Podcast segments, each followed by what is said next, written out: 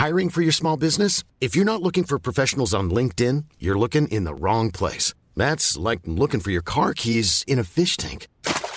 LinkedIn helps you hire professionals you can't find anywhere else, even those who aren't actively searching for a new job but might be open to the perfect role. In a given month, over 70% of LinkedIn users don't even visit other leading job sites. So start looking in the right place. With LinkedIn, you can hire professionals like a professional. Post your free job on linkedin.com slash people today. Et là, qu'est-ce que j'entends? Non mais attends, tu vas jamais me croire. Là, j'entends un podcast de Binge Audio. Peut-être que vous trouvez tout ça compliqué, au fond. Qu'il y a trop de mots. Que c'est un peu confus, qu'il se mélange dans votre tête.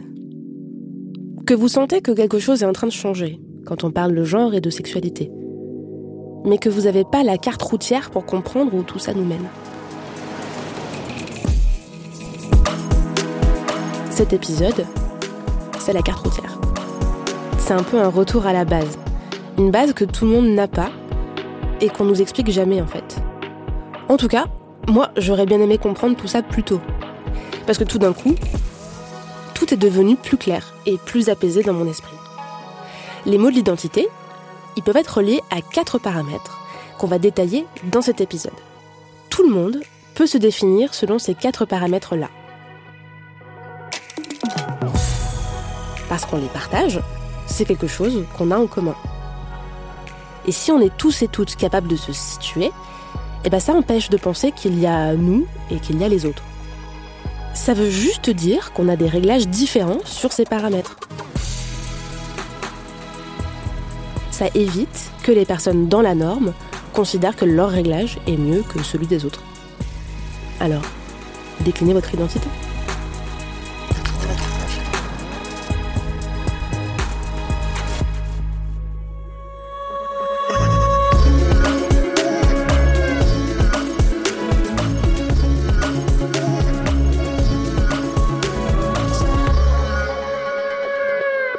Allez, premier paramètre, le sexe. Quand on utilise le mot sexe, on parle de sexe biologique, de corps et d'attributs physiques. Selon la médecine, selon l'état civil, en France aujourd'hui, il existe deux sexes, le masculin, le féminin. Vous n'avez pas le choix de votre sexe. On vous l'assigne à votre naissance. Généralement, c'est un ou une médecin qui le déclare pour vous, en fait. Le fameux moment lors d'une échographie ou lors de l'accouchement, euh, c'est une fille ou euh, c'est un garçon. Là, on se dit que distinguer le masculin du féminin, c'est facile, ça se fait au premier coup d'œil. Un pénis, des testicules d'un côté, une vulve, un vagin, un utérus de l'autre. Ce sexe assigné à la naissance, c'est souvent de là que tout part. Un parent se rend à l'état civil pour déclarer la naissance. On lui donne officiellement un sexe, H pour homme, F pour femme, lettre qui va se retrouver ensuite sur tous les papiers administratifs. On lui donne un prénom, très souvent un prénom genré, parce que la majorité des prénoms le sont. Sauf euh, Lou, Dominique, euh, Claude ou Camille, quoi. Sauf que bah, tout n'est pas si binaire en fait. Des personnes naissent avec des caractères sexuels qui ne rentrent pas tous dans la case homme ou femme. Ce sont des variations naturelles des corps biologiques, ce sont des corps intersexués, et donc on parle de personnes intersexes. Voilà pour le sexe. Moi par exemple, j'ai été déclarée à ma naissance de sexe féminin.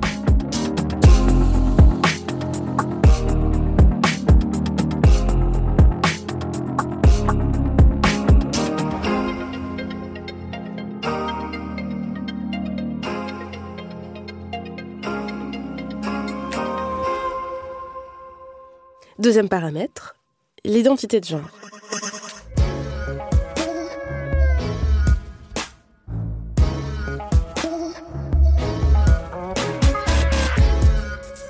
L'identité de genre, c'est le genre auquel on appartient, indépendamment des caractéristiques biologiques de notre corps. C'est quelque chose d'intérieur, d'intime, de personnel, et c'est pas lié au sexe biologique, et à aucune caractéristique biologique d'ailleurs en fait.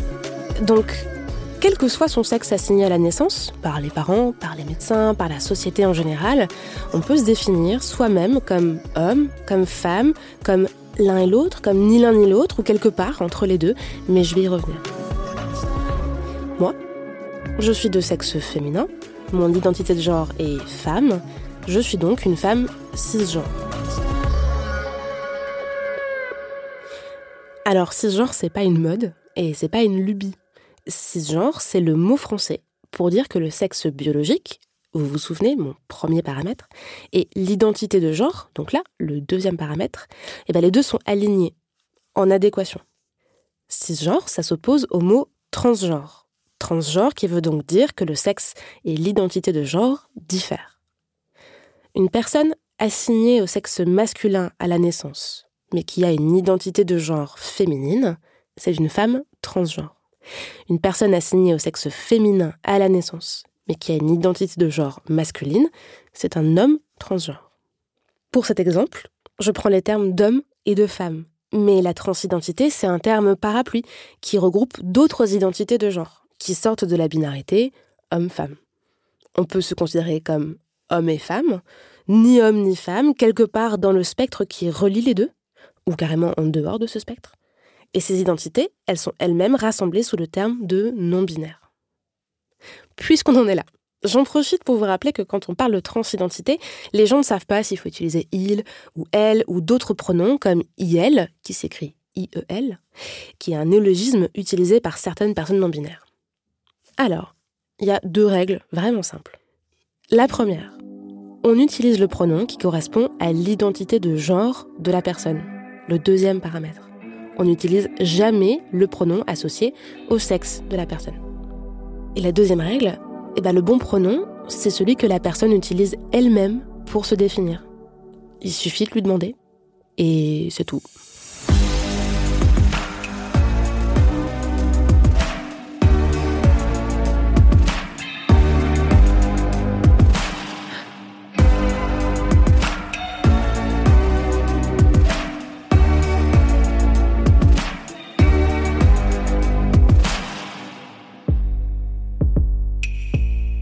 On a donc expliqué le sexe, on a expliqué l'identité de genre. Le troisième paramètre maintenant, c'est l'orientation sexuelle. L'orientation sexuelle, c'est l'attirance, le désir que l'on a pour d'autres personnes. C'est donc un paramètre qui exprime notre rapport aux autres, contrairement aux deux premiers paramètres dont on a parlé qui définissent le rapport que l'on a à soi. L'orientation sexuelle, c'est la réponse à la question par qui êtes-vous attiré? Vous êtes une femme attirée par les hommes, vous êtes un homme attiré par les femmes, vous êtes hétéro. Et c'est donc votre orientation sexuelle. Vous en avez une. Ce n'est pas un paramètre réservé aux gays, aux lesbiennes. D'ailleurs, aucun paramètre n'est réservé aux LGBT. On peut être attiré par les hommes et les femmes, et donc être bisexuel ou pansexuel, on peut aussi n'avoir aucune attirance sexuelle, c'est-à-dire être asexuel. Vous êtes la seule personne légitime pour dire quel est le terme que vous utilisez pour définir votre orientation sexuelle. C'est aussi simple que ça. Vous vous définissez comme une femme bisexuelle. Ah, mais ça fait dix ans que vous êtes en couple avec un homme et vous vous demandez si vous avez vraiment le droit de vous définir comme bi. Vous vous sentez bi, vous l'êtes. Vous vous définissez comme une femme lesbienne, mais vous dites Ah, je fantasme un peu quand même sur les hommes. Vous êtes lesbienne en fait. Vous sentez au fond de vous que vous êtes gay, mais vous avez jamais embrassé ou une relation sexuelle avec un autre homme. Ben, on s'en fout. Vous êtes gay en fait.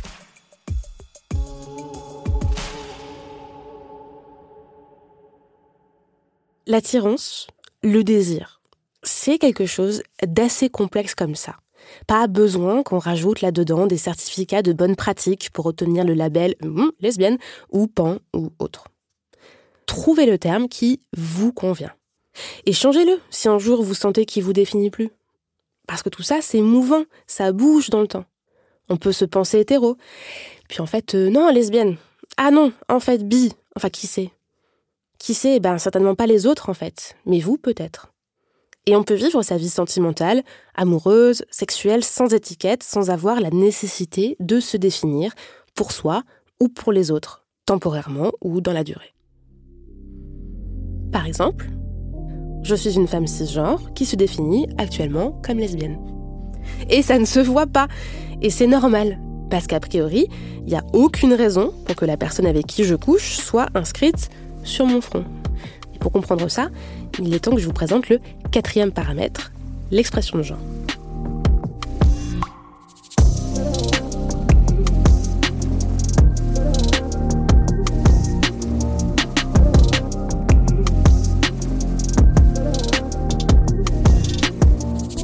L'expression de genre, c'est ce que je donne à voir de moi-même. Mon apparence, ma démarche, ma façon de parler, c'est la manière qu'on a de se présenter aux autres par notre corps. Ce qu'il donne à voir de qui on est. Nos vêtements, le maquillage, la coiffure, des cheveux longs, des cheveux courts, le fait d'avoir une moustache, une barbe, du vernis à ongles, des chaussures plates à talons. Tout ce que l'on porte ou que l'on montre a une signification, une signification genrée. Tout est classé dans une catégorie masculin ou féminin. Et on apprend très tôt qu'une certaine manière de s'habiller eh ben, est conforme à notre genre et que c'est à ça qu'on devrait ressembler. Parce qu'on est un homme, parce qu'on est une femme. Alors, évidemment, ça varie selon les sociétés, les époques, la mode, etc. Mais bon, si on laisse le kilt de côté, porter une jupe, c'est pas quelque chose vu comme masculin aujourd'hui en France l'expression de genre, c'est ce qui fait le plus vriller les gens. Parce que dans leur tête, ils associent le troisième et le quatrième paramètre. Ils associent l'orientation sexuelle et l'expression de genre. Dans l'inconscient collectif, une lesbienne, c'est une femme au look masculin. Être gay, c'est être un homme à l'allure efféminée. C'est binaire, c'est simple, hop, un bon gros jugement à l'emporte-pièce et c'est parti pour un des principaux moteurs de l'homophobie. J'aime pas faire des généralités, mais si vous voyez un homme qui porte des talons de 12, vous n'allez pas vous dire oh, tiens, tiens, il a une expression de genre atypique. Alors qu'en fait, si, en fait, on parle exactement de ça. Vous allez vous dire tiens, un gay. Pourquoi c'est un problème? Bah, Vous allez plaquer une orientation sexuelle sur des gens qui n'ont rien demandé, et puis vous allez créer des attentes sur des personnes aussi. Parfois des petits garçons qui veulent mettre du vernis ou des vêtements roses par exemple, et que des adultes, des parents, des profs vont recadrer parce qu'ils ont peur qu'ils deviennent gays plus tard. Deuxième problème, vous allez invisibiliser les personnes qui ne sont pas hétéros et qui ont une apparence, une expression de genre qui se rapproche de la norme. Quelqu'un que je connais pas, par exemple, peut partir du principe que je suis hétéro parce que je suis une lesbienne avec une expression de genre plutôt féminine. J'ai des cheveux longs, je me maquille, je porte des robes, j'arnis mes ongles, etc. Donc, on laisse les gens avoir l'apparence que ils et elles veulent. On n'en déduit pas des choses sur leur sexualité.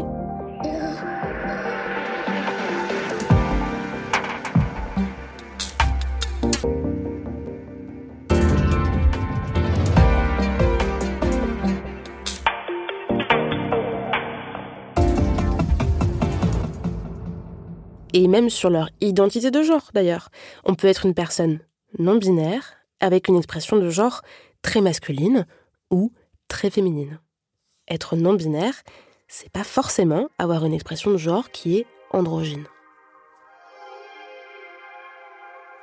Bon, on a fait le tour de ces quatre paramètres. Sexe, identité de genre, orientation sexuelle et expression de genre.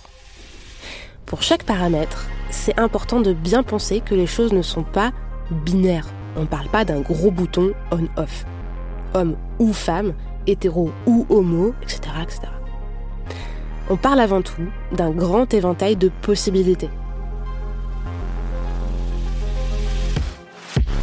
Un curseur que l'on positionne quelque part entre ce que l'on considère comme le masculin et le féminin.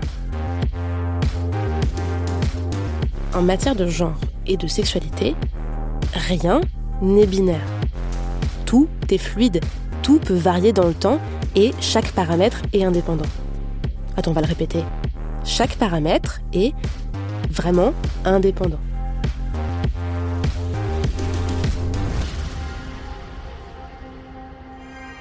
On se fait un petit exercice pratique.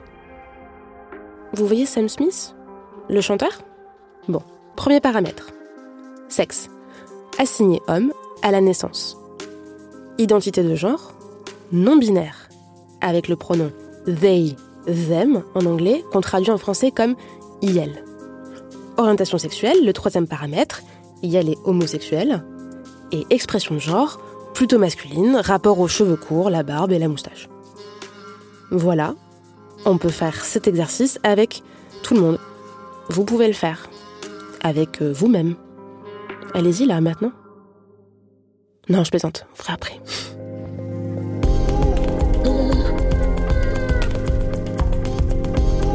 Toutes les identités sont légitimes, mais elles sont pas pour autant toutes considérées de la même manière par la société.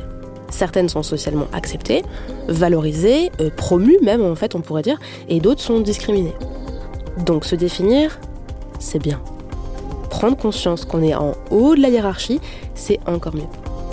D'ailleurs, on peut bénéficier de privilèges sur un plan et être discriminé sur d'autres plans en même temps. Par exemple, dans mon cas, oui, on revient encore à moi. Je suis une femme, je suis discriminée par rapport aux hommes. Je suis une femme cisgenre, je bénéficie d'un privilège par rapport aux personnes transgenres. Je suis lesbienne, je suis discriminée par rapport aux hétérosexuels.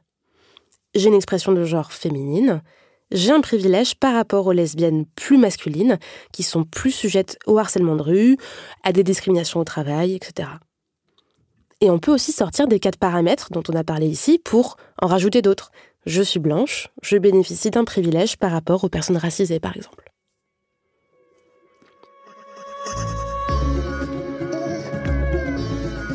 Ce que notre société nous apprend aujourd'hui, c'est qu'il n'y a qu'une seule combinaison de réglages qui est considérée comme normale et acceptable.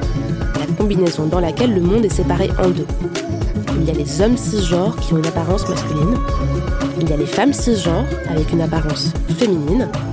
Les uns sont attirés par les autres. Et c'est tout Une seule bonne combinaison. Une seule. Vous vous rendez compte? Alors qu'il existe une quantité infinie de combinaisons possibles. Tout le monde a quelque chose à gagner lorsque il ou elle se demande à quoi correspond sa combinaison personnelle. Où est-ce que il ou elle se situe?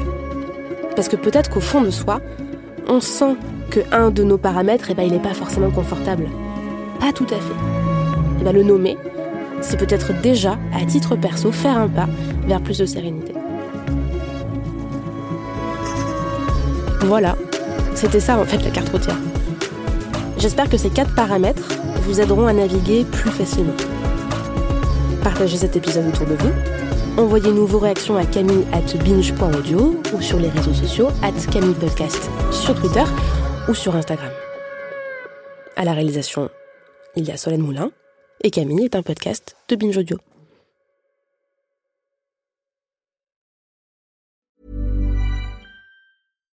When you make decisions for your company, you look for the no-brainers. And if you have a lot of mailing to do, stamps.com is the ultimate no-brainer. It streamlines your processes to make your business more efficient, which makes you less busy. Mail checks, invoices, legal documents, and everything you need to keep your business running with stamps.com. Seamlessly connect with every major marketplace and shopping cart Schedule package pickups and see your cheapest and fastest shipping options from different carriers. With rates up to 89% off USPS and UPS rates. And with the Stamps.com mobile app, you can take care of mailing and shipping wherever you are. Make the same no-brainer decision as over 1 million other businesses with Stamps.com. Sign up with Code PROGRAM for a four-week trial, plus free postage and a free digital scale. No long-term commitments or contracts. That's stamps.com. Code program.